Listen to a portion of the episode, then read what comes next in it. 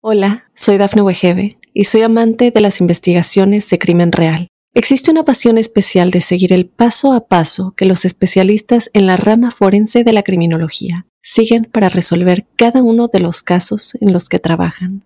Si tú, como yo, eres una de las personas que encuentran fascinante escuchar este tipo de investigaciones, te invito a escuchar el podcast Trazos Criminales con la experta en perfilación criminal, Laura Quiñones Orquiza en tu plataforma de audio favorita.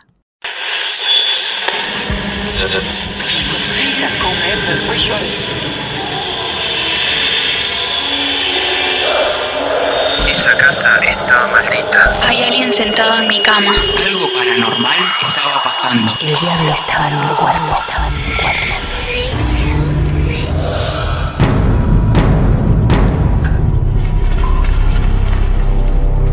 ¿Qué tal amigos y amigas? Buenas noches. Desde Mar del Plata, Argentina, volvemos a saludarlos e invitarlos a un nuevo episodio de Martes de Misterio. Mi nombre es Martín Echevarría y acá estoy dispuesto a escucharte. Historias de todo tipo, algunas más horrorosas, intensas, otras donde gana el amor por completo y algunas en las que descubrimos a gente que tiene un don especial para ver más allá, para interpretar y muchas veces para sanar. Les voy a presentar a una guerrera. Ya se van a enterar por qué. Su nombre es Siria y nos está esperando para presentarse aquí con su historia de vida real.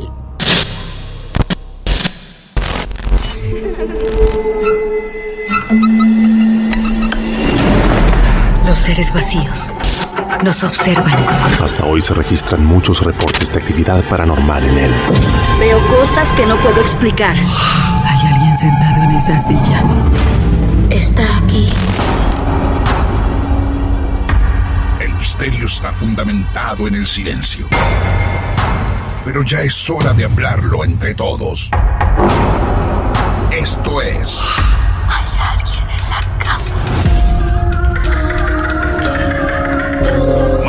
De Misterio. Es divertido asustarse a veces, ¿no?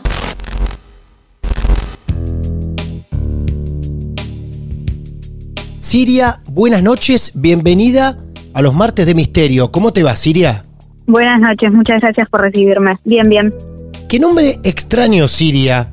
¿Te contaron alguna vez de dónde viene tu nombre que nos parece tan extraño? Bueno, a raíz de eso viene un poquito mi historia también. Ah, bueno, entonces me lo vas a contar. ¿Me lo contás dentro de la historia? ¿Me lo prometés? Sí, sí, Bueno, fantástico. ¿Cuántos años tenés, Siria? 23. 23, muy bien. De esta historia que nos vas a contar, ¿hay algunos testigos? Eh, sí, algunas cosas sí y otras no. Otras me pasaron solamente a mí. Muy bien, bueno. Habló en plural, Siria. Me pasaron cosas. Esto quiere decir que la historia puede venir un poquito cargada. Así que de a poco, Siria, vos nos vas a ubicar en espacio, tiempo, año, desde donde vos quieras. Dale, perfecto. Bueno, esto arranca más o menos en el 2009. Bien. Eh, fallece mi, mi padrino, que es como mi segundo papá, básicamente. Y a mí me cuesta mucho el proceso del duelo. O sea, era la primera persona muy allegada que, que fallece eh, para mí, ¿no? Claro. Y, Sí. mm, y nada, pasa el tiempo y a mí me, me estaba costando ese proceso de, de soltar, básicamente, y empiezan a pasar cosas en mi casa.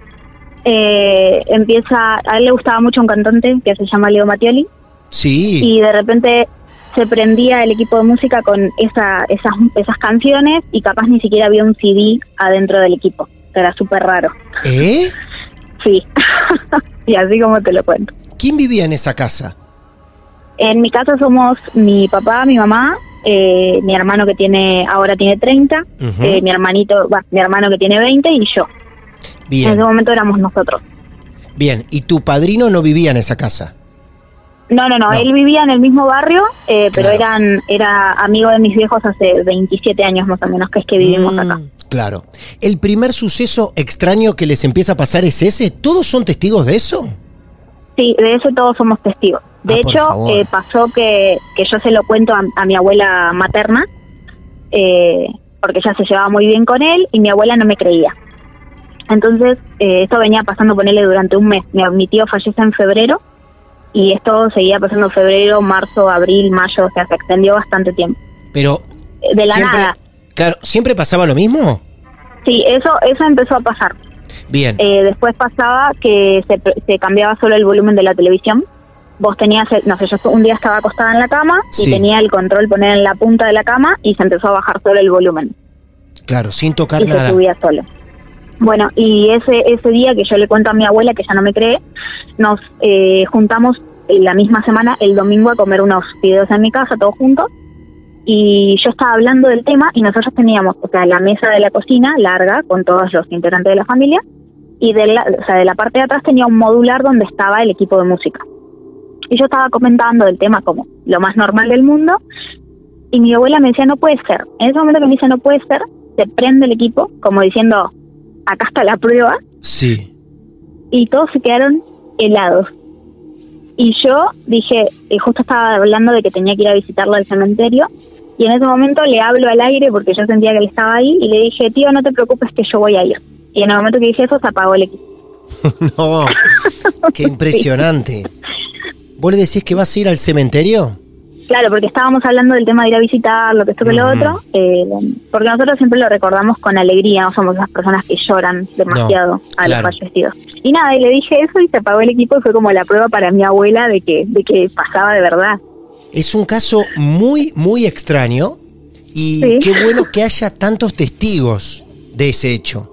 De hecho, cuando nos juntamos en reuniones familiares, a veces sale el tema paranormal y todos contamos esa anécdota. Lo mismo. Cuando vos le decís que ya lo vas a ir a visitar al cementerio, ¿era Sí. porque a lo mejor vos no ibas seguido a verlo? Eh, no, no, no iba, no iba a seguir, Ah. no. No, de hecho, eh, esta, o sea, después me empezó a pasar, que ahí es cuando yo empiezo a experimentar más el tema paranormal. Él fumaba mucho y tomaba mucha cerveza, mi sí, tío. sí. Y yo empiezo, un día nos sentamos a cenar, o sea, los cinco integrantes de mi casa, normal, y me siento en la punta de la mesa y empiezo a sentir olor a cigarrillo. Y en mi casa nadie fuma. Mm, sí, claro. Y claro. entonces, en ese momento, o sea, a mí no me daba miedo, nunca fui miedosa ni nada por el estilo. Y le digo a mi mamá, está acá con nosotros. Y me dice, ¿quién? Y le digo, mi padrino. Le digo, porque siento el olor a cigarrillo. O sea, yo lo sentía, que él estaba ahí con nosotros. Y nada, siguió pasando eso y yo recién pude soltar esa pérdida en el 2014. Eh, y ahí fue cuando con él, por- en particular, no tuve ningún otro suceso paranormal. ¿Qué pasó en ese 2014? Sí, fui al cementerio y Ah. un día me pintó la locura y dije, voy a ir a verlo. Ajá. Y lo solté, o sea, lloré todo lo que no, no lo pude llorar. Qué pedazo de conexión. Sí, es que Qué con eso tiene que ver también mi, Sí. mi- lo que más adelante descubro que es como mi don, por decirlo así. Sí. Eh, cuando, bueno, pasa el tiempo y me pasaron otras dos cosillas, pero me pasaron con mi sobrino, que ahora mi sobrino tiene 11 años. Eh, yo tengo a mi hermano de 30 que vive en el terreno al lado de mi casa. Él tiene su casa ahí. Mi sobrino era muy chiquito, esto fue en el 2012, y él vivía con nosotros. Y él tenía dos años. Y en ese momento estábamos en mi casa, se había cortado la luz, y mi casa, te ubico más o menos, eh, cocina-comedor, tiene da a un pasillito eh, cortito. Del lado derecho estaba mi habitación y del lado izquierdo la habitación de mis papás. Y recto el baño. Eh, en ese momento bueno, estaba- se había cortado la luz, estábamos todos con velas y mi sobrino sentado en lo que vendría a ser el pasillo más para el lado de la habitación de mi mamá, jugando con unas cositas. Y él le tenía mucho miedo a la oscuridad de chiquito. Entonces, en un momento yo miro de costado y veo como un resplandor desde la habitación de mi mamá para el, para el lado de mi sobrino. Digo, bueno, debe ser la, el reflejo de la vela, algo de eso. Y de repente vuelvo a mirar, porque viste cuando te quedas con esa curiosidad de si es lo que vos pensás o no. Y literalmente veo una nena y a mi sobrino, o sea que la nena le da la mano y lo mira directo a los ojos y, lo invita a entrar a la habitación, pero no me dio miedo. O sea, es como que era una persona de luz, por decirlo así. Y a mí me llamó la atención porque en vez de, de- o sea, de procesar todo el momento, lo que pienso es, si a él no le da miedo, debe ser algo bueno. Porque él está entrando a una habitación oscura con, con esa persona, ser o lo que sea. Y era una nena eh, un poquito más alta que él, eh, de, de tez dorada. Y, y fue ese momento que lo vi entrar y en ese momento le digo Dami, porque me salió el nombre de él, y desaparece. Y yo sola lo vi, porque, o sea, todos los adultos estaban hablando y nadie le prestó atención a ese suceso. O sea, era yo sola con la mirada ahí. Aparte, es como que de la cocina divide un pedacito de, de pared, digamos, Sí. de lo que vendría a ser ese pedacito donde él estaba a la cocina. O sea, y yo estaba justo en dirección a ese lugar, mirando. Esa nena no había aparecido nunca antes. No, yo nunca la había visto. Aparte en mi casa no era de pasar cosas. O sea, todo arrancó con esto de mi padrino en el 2009 y anteriormente a eso nunca había pasado nada raro. Sí, lo que me pasaba antes de que me pasara eso, que yo lo cuidaba, era por ejemplo que él estaba jugando y le tiraba besos al aire. O, o le convidaba la mamadera al aire. Mm, Y después me pasa esto de ver esta nena. de ver a la nena, claro. Lo aprendimos más de una vez acá, ¿no? Los niños súper sensibles a estas cosas. Le estaba dando la mamadera a algo que con el tiempo, durante un ratito, pudiste descubrir que supuestamente era esa nena. Bueno, después eh, pasó, pasaron unos meses y mi hermano empezó a trabajar de seguridad y la niñera de mi sobrino llegaba más o menos a las 7 de la mañana. Mi hermano se iba a las 5. Entonces, una noche yo me paso a la cama con él hasta que mi herma- hasta que llegaba la niñera. Sí. Todo esto en la casa de mi hermano. Para todo esto yo, eh, cuan- esto él estaba separado y vivía él con el bebé y nosotros en mi casa, o sea, la, la ex mujer de él no vivía con él. Eh, para todo esto, yo ya cuando entraba a la casa de mi hermano sentía como una pesadez en la espalda Ah, mira. y ahí ya no era una cosa linda, era una sensación bastante fea, Sí. bastante pesada. Y pasó una, una, una situación antes de esto de mi hermano es bastante cagón, perdón la palabra, Ajá. pero sí, es sí. bastante así, asustadizo, y pasó una noche antes de unas noches antes de eso, que él vino llorando literalmente a mi casa, de noche, diciéndole a mi vieja que algo lo estaba observando, o sea, que se sentía observado. Y mi mamá Mm. le dijo, andate a dormir, habrás Sí. sentido algo así nada más. bueno, pasó ese suceso. Esa noche, esa madrugada yo me paso y mi sobrino lo que tenía era que si no lo abrazaba, se despertaba. Entonces, bueno, lo abrazo, hacía bastante frío, así que nos tapamos, quedó la luz prendida y mi hermano se fue. Yo me dormité un poco y habrán pasado, no sé, cinco minutos que siento que me empiezan a agarrar del tobillo. Mm, Y no te miento, Martín, Sí. me apretaban, pero Sí. me apretaban porque me iban a reventar el pie. Y yo lo primero que tenía fue agarrar fuerte a mi sobrino y digo, si abro los ojos acá y veo algo que me, que me sature de miedo, no sé qué puede pasar. Entonces preferí dejar los ojos cerrados y sentí que me jalaban, o sea, que me tiraban de, de la cama. Y no, y yo aguanté ahí hasta que pasó la sensación y cuando abrí los ojos no había nada. Quizá lo más propenso es que, teniendo esa sensibilidad, pudieras ver algo si abrías los ojos. Sí, pero no quería ver nada. Claro, no, claro. ¿Cuánto No, duró?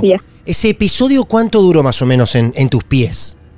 Se me hizo eterno, pero no, habrá durado, no sé, unos 10 minutos. ¿Diez Entre que me minutos? apretaban. Es un montón, 10 después minutos. Sentí un frío, después era como todo muy lento hasta que empezaron a tirar y tirar y tirar y yo dije, ay, no. Y, y pasó. Y fue como, boom, de la nada pasó. ¿Te dejó alguna marca? ¿Alguna huella? Sí. En el tobillo. Sí, me había quedado colorado. O sea, no Claro. una marca, no era como un, no mucho, pero encima yo soy súper blanca, Sí. me marco al toque, ¿viste? Y sí me había quedado, me había quedado colorado. Eso sí que no lo conté porque dije, van a pensar que estoy loca. ¿Es el mismo lugar donde tu hermano se había quejado diciendo que algo lo observaba? Sí, sí, aparte la casa es súper chiquita. Tiene una división, eh, la cocina, comedor chiquitito y la habitación. 10 minutos es un montón de tiempo, ¿eh? Es un montón de Sí. tiempo. Hay gente que muere de miedo por ver algo durante 4 segundos. Algo que pasa, desaparece. Ahora vos me estás No, hablando de un aguanté. episodio de 10 minutos. Es mucho Sí. tiempo. Y eso no es nada, más adelante, Sí. cuando yo empiezo allá a in- decir, bueno, si siento esto, me pasan estas cosas, empecé a investigar y mi papá me contó algo. Eh, yo soy única hija mujer entre cinco varones, somos una familia ensamblada, igual mi papá viene de otro matrimonio, mi mamá también. Y cuando ellos se juntan, eh, mi papá siempre quiso tener una hija mujer para ponerle los dos nombres de su abuela, de su mamá, porque mm, mi abuela falleció cuando él tenía siete años. Acá viene la explicación Entonces- de tu nombre. Sí, ahí viene la explicación de mi nombre. Muy bien. Y Siria. mi abue mi papá me cuenta que mi abuela era una bruja blanca, o sea, practicaba todo lo que es la magia blanca, curar el empacho, esas cosas Sí. de, de ayudar a la gente sin Sí. hacerle mal a nadie. Y nosotros no tenemos ninguna foto ni nada de ella, y mi papá me dice que yo soy Sí. soy igual.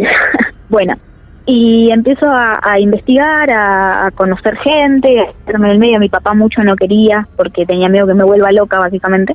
Y un día me cuenta que eh, él no quiere a los gitanos porque la que le avisó a mi abuela que se iba a morir era una gitana. Pasa el tiempo y se pasa mucho el tiempo. En el 2016 eh, yo empiezo la facultad, empecé a hacer un año de, de enfermería en, en una universidad y conozco una gitana. Y esta chica me dice, ¿te puedo leer la mano? Sí, le digo, no hay problema. Y me dice, ¿sabes que una persona cuando le ponen un nombre de un familiar fallecido, eh, todo sin saber nada, ¿eh? me dice, hereda sus dones? Y yo, ahí me, me cayó la ficha de todo lo que lo que me había dicho mi papá. Sí. Entonces, ahí le digo, bueno, le cuento y me dice, igual en parte no está tan bueno, me dice eso que vos tenés, porque vas a ver cosas que no te van a gustar. Claro. Bueno, ahí como que medio me agarró un poquito de miedito. Ella ya me estaba anticipando que a mí me iban a pasar cosas. ¿Esta chica gitana Sí. estudiaba con vos? Sí, sí, sí, era Ah. una chica, no, no era Sí. ni una colectividad, nada, no estudiaba conmigo. Y un día conozco una, una señora por amigos en común y esta señora me dice, vos tenés algo. Y le digo, algo como que era en una reunión. Y me dice, vos podés ver cosas, me dice que otros no ven. Y le digo, ¿y vos cómo sabes? Y me dice, porque yo veo lo mismo. Y me dice, vos querés saber qué hay en la casa de tu hermano, hace tal y tal cosa y lo vas a ver. En la casa donde te habían tirado de las piernas, donde te habían agarrado el Sí. tobillo, en esa casa, sí. Sí, sí, sí. Esta señora era, era algo así como medium, ¿no? Y me da un ejercicio, me dice, porque esto es cuestión de ejercicios, me dice, si vos querés tener esa sensibilidad, afinarla, por decirlo así. Sí. Y bueno, a mí me mató la curiosidad y lo que no mató al gato lo hizo más sabio, entonces fui y estaba en la casa sola y le dije a mi hermano, que en ese momento era más chico que yo, haceme de campana, le digo que me voy a meter a la casa de mi hermano a ver qué onda. Y me senté, eh, tipo como en posición de yoga, de indiecito, ¿viste? Hice todo lo que ella me dijo, me relajé, traté de poner la mente en blanco y con los ojos cerrados yo empiezo a sentir, o sea, empiezo a ver, a divisar una figura negra como de un hombre y al oído me dice, lo observo todo el tiempo. Tenía razón. Sí, sí. Era un- una figura de un hombre que no podía verle el rostro ni nada porque era como una sombra. Y me dijo, lo observo todo el tiempo, pero no me hizo nada. O sea, me, me advirtió eso nomás. Y, y yo para probar si no había algo en mi casa fui, ya empecé a hacerlo en todos lados, ¿viste? Y mi casa se sentía otro aire. O sea, ¿viste cuando respiras? Yo digo siempre ese aire puro como de manantial. Se sentía ese aire en mi casa. O sea, eran dos ambientes totalmente distintos y empieza a volver a pasar el tiempo y yo, bueno, ten- quedé embarazada, tuve a mi nena, pasé todo un, un proceso. Mi nena tiene tres años, la tuve a los 20 y después que la tengo a, a mi hija, me, me llama mi, mi mamá un día para ir a una clase de meditación. Yo nunca había meditado, o sea, no tenía ni idea lo que era. Voy, conozco una chica que se llama Cecilia. Yo ya había ido a una clase de yoga en un momento anterior y habíamos meditado y entré en trance, o sea, eh, no me podían despertar. Había como Ah, llegado bueno. al, al punto, sí. Sí. Y encima la, la profesora era nueva y no sabía qué hacer, o sea, entró en pánico. Qué desesperación. Me dice- ¿Estaba, ¿Estaba ahí tu mamá también? Sí, sí, sí, sí, no Qué me podían despertar. desesperación, sí. Sí. Y en, en un momento que me despertaron dije, uy, me quedé dormida, dije yo. Y no, me dice, entraste en trance, me dice, casi me muero, me dice la profesora. Ujú. Me dice, no, no sabía qué hacer.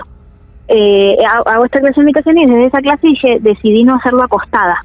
Porque digo, bueno, para mí es como que conecto totalmente con la tierra, entonces para no, vos tenés que aprender como a, a mantener ese, ese equilibrio entre, entre el- tu alma, digamos, por decirlo así, y la tierra. O sea, siempre tener un cable que te esté sosteniendo. Y bueno, empecé, hice esa meditación sentada. Esta meditación nueva era con el mensaje de los ángeles. Entonces, hacías toda la meditación guiada y la chica te dejaba, era intérprete de los ángeles. Mientras hacía la meditación, siento eh, que la chica caminaba alrededor nuestro y todo lo demás, pero yo sentía más personas o más cosas que caminaban Ah, alrededor mirá. nuestro. Cuando termina, bueno, anteriormente a esto, eh, la chica a mí no me conocía, nada por el estilo, me dejan ese mensaje y ahí es cuando me quedo totalmente congelada y me dicen, según esta chica de Los Ángeles, seguí así, vas por buen camino, te necesitamos. Te necesitamos. Entonces, sí, entonces yo dije, bueno, tengo algo que va a ayudar personas, no Sí. sé, es lo primero que se me cruzó por la cabeza. Me fui con eso a mi casa y bueno, pasaron un montón de, de personas a las que ayudé, no me preguntes cómo, porque es como una voz interna que me dice, tenés que hacer tal cosa. Pero una, una voz que te aparece en cualquier momento del día o en parte de un sueño No, no, o de una meditación. No, es como que hay personas que se aparecen en mi vida y yo aprendí a interpretar esas señales. O sea, yo es como que sé a quién ayudar y a quién no. Cuando te aparece la chance de ayudar a alguien, ¿qué ejemplo me podés dar? ¿Cómo es que ocurre eso y cómo ayudas a la persona?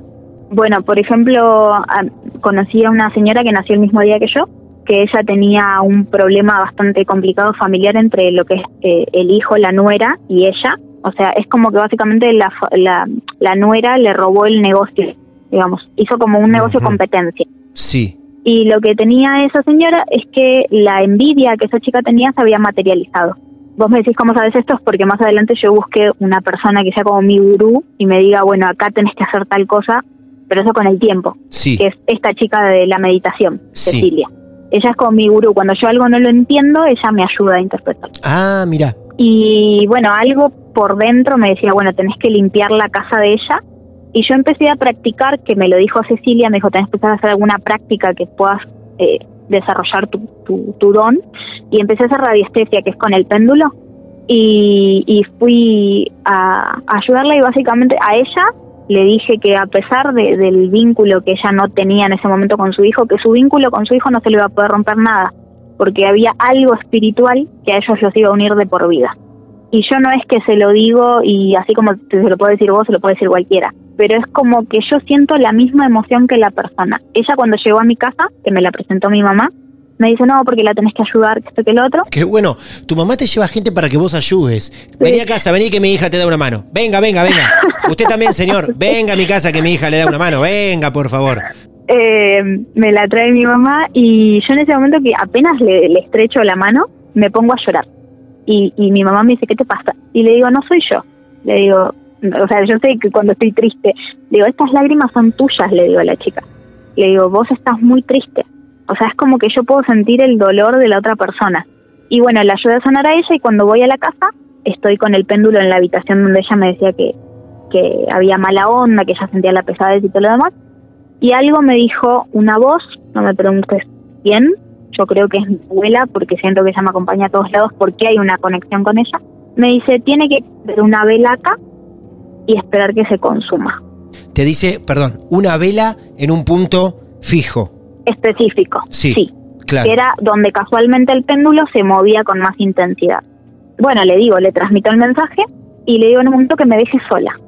Entonces eh, me encomiendo a Dios, me encomiendo a mi abuela que me protejan de, de esa energía y en el momento que estoy sosteniendo el péndulo siento la sensación de una víbora que se me enrosca en el pie y el péndulo se me abre, o sea, mi péndulo lo elegí yo, es una cadenita, se abre el gancho y se cae el disco del péndulo. Te hago una consulta. Esa sensación que vos sentís que una víbora se te enrosca en el pie, ¿es similar a la que sentiste en la cama de la casa de tu hermano o nada que ver? No, no, no, no. No. Esto, Bien. esto después lo hablo con Ceci y me dice que eso es la, materiali- la materialización de la envidia. Era tan fuerte Sí. y aparte ella estaba tan débil emocionalmente que esto se materializó. Wow. Y bueno, siento esa víbora y en ese momento yo soy bastante, hay una palabra que me identifica bastante que es la palabra guerrera. y digo, bueno, a mí no me va a poder, levanto mi péndulo, vuelvo a mi, a mi meditación antes de, de arrancar. Bueno, ahí es donde encuentro el punto para poner dicha vela. Eso fue para esta señora. Hoy en día, esa señora tiene un vínculo con su hijo a pesar de que él sigue con esta chica. ¿Es el don de qué? Sí. ¿Te dicen si es el don de sanar o el don de qué? no te puedo decir de qué porque no tengo ni idea y eso mi gurú me dice lo vas a encontrar con el tiempo. Y me han pasado aparte a mí muchas cosas en la vida que a pesar de todo lo que me pasó sigo adelante. Eh, de hecho, yo te digo esta palabra, te cuento así rapidito, esta palabra que me identifica Guerrera, un día antes de tatuarme dicha palabra, voy a un gimnasio donde yo estaba haciendo pilates. La chica del gimnasio me presenta a una señora que se llama Mimi. No la volví a ver nunca más en mi vida. Me estoy yendo del gimnasio, la saludo, mucho gusto. Y esa señora de la nada me dice, vos sos guerrera. No, bueno, es impresionante, es impresionante. Te agarra una gitana y te dice Sí. que vos heredaste lo de tu abuela. Te agarra otra y te dice otra cosa de tu intimidad. Ahora te agarra esta y te dice guerrera. Es impresionante cómo se te van cruzando en el camino. Sí, por eso te digo, yo aprendí como a interpretar esas señales y es como que ya se vuelve algo normal en mi vida. Y me dice, vos sos guerrero. Y yo, ¿qué? Y me dice, ¿y vos viniste acá? Me dice, todos los, los hijos venimos acá para sanar a un padre. Y vos viniste a sanar a tu mamá. Todo eso me dijo así, pum, me lo, me lo escupió básicamente. Bueno, agarro mis cosas, digo gracias porque no sabía qué decirle, me fui, vengo, le cuento a mi mamá y mi mamá me dice, bueno, cuando yo me fui de, de mi casa, de, de- cuando ella se separa, ella su casa la había construido ella, ella dejó todo, porque porque no quería nada, porque ella eh, estaba dolida, bueno, dejó todo y fue Sí. a comenzar con, con mi papá. Tu mamá se separa y reconstruye una vida con tu papá. Claro, ella, ella eh, sí, se separa Sí. de, de la expareja por una infidelidad Bien, eh, perfecto. deja todas sus cosas y Sí. vuelve, o sea, un tiempo después lo conoce a mi papá, ella tenía a mi hermano de tres años en ese momento, y lo conoce a mi papá y vuelven a construir. Y de hecho mi papá dice que lo que le gustó de ella era justamente eso, las ganas de volver a empezar, Y ahí naciste vos. porque los dos venían de la misma. Sí, de Claro. hecho fui planeada. Claro, ahí está. Ahí está. De esa reconstrucción de tu mamá, de vida, de pareja, de amor, de creer Sí. en el amor otra vez, ahí naces vos. Exactamente. Claro. Redondísimo. Estamos hablando con La Guerrera. Quiero aclarar que es el nombre que le vamos a poner a esta historia. Guerrera. Bueno, ¿y ahora dónde vamos? Eh, me junto con mi mejor amiga, que aparte es mi cuñada, ella se llama Nadia, y ella el año pasado, en diciembre del año pasado, pierde, eh, perdón, del año pasado pierde a su abuela. Nada, le costó mucho soltarla porque aparte ella presenció el, el momento y todo lo demás, y nos juntamos a charlar sobre cosas que le pasaban ah, en la casa. Que habían botellas que se destapaban, que ya lo tenían como un hecho natural en su casa, ella vive con su nena y sus papás.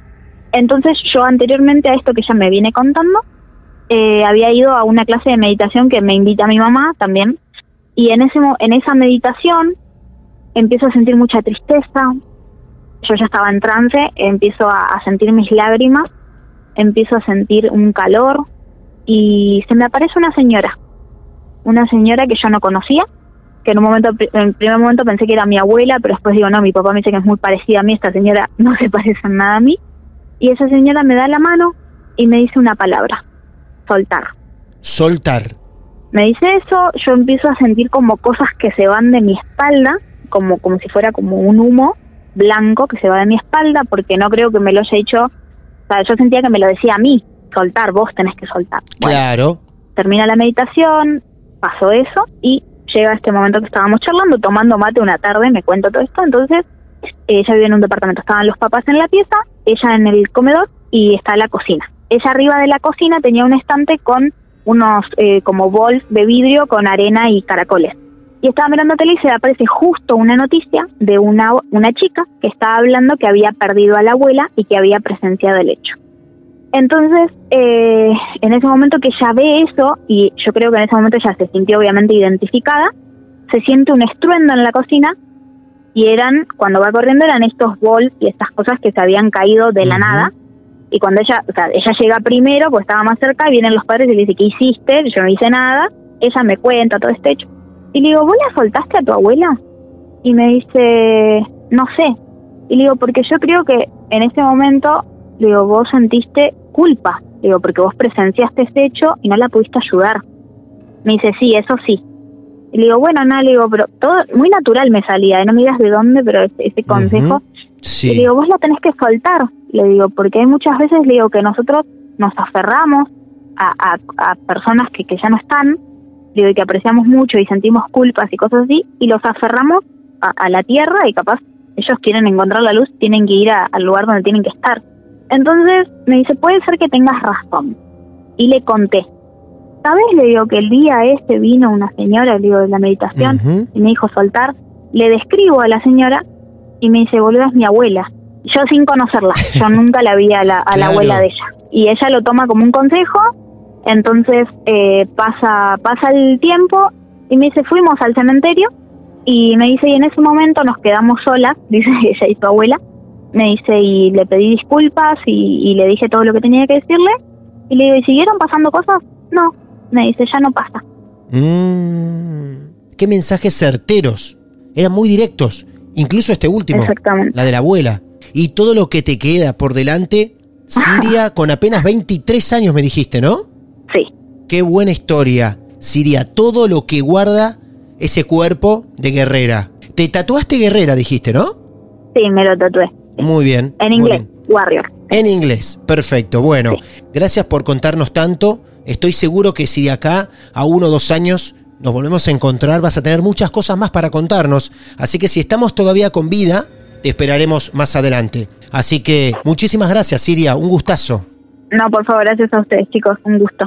Un beso enorme. Cuídate mucho. Hasta luego. Igualmente, hasta luego. No dejamos de sorprendernos como seguramente muchos de ustedes. ¿Cuántas historias guardan? Y todas las personas que aún restan por contar. Ya comprobaste seriamente que aquí estamos para escucharte y para creerte. Si tenés tu historia, ya sabés que en redes sociales podés encontrarnos como Martes de Misterio, nos mandás un mensaje privado y aquí estaremos, esperando te sientes junto a nosotros para contar. Mi nombre es Martín Echevarría. En el próximo episodio volvemos a encontrarnos. Muchas gracias. El mal viene en formato podcast. Martes de Misterio. Hola, soy Dafne Wegebe y soy amante de las investigaciones de crimen real. Existe una pasión especial de seguir el paso a paso que los especialistas en la rama forense de la criminología siguen para resolver cada uno de los casos en los que trabajan. Si tú, como yo, eres una de las personas que encuentran fascinante escuchar este tipo de investigaciones, te invito a escuchar el podcast Trazos Criminales con la experta en perfilación criminal, Laura Quiñones Orquiza, en tu plataforma de audio favorita.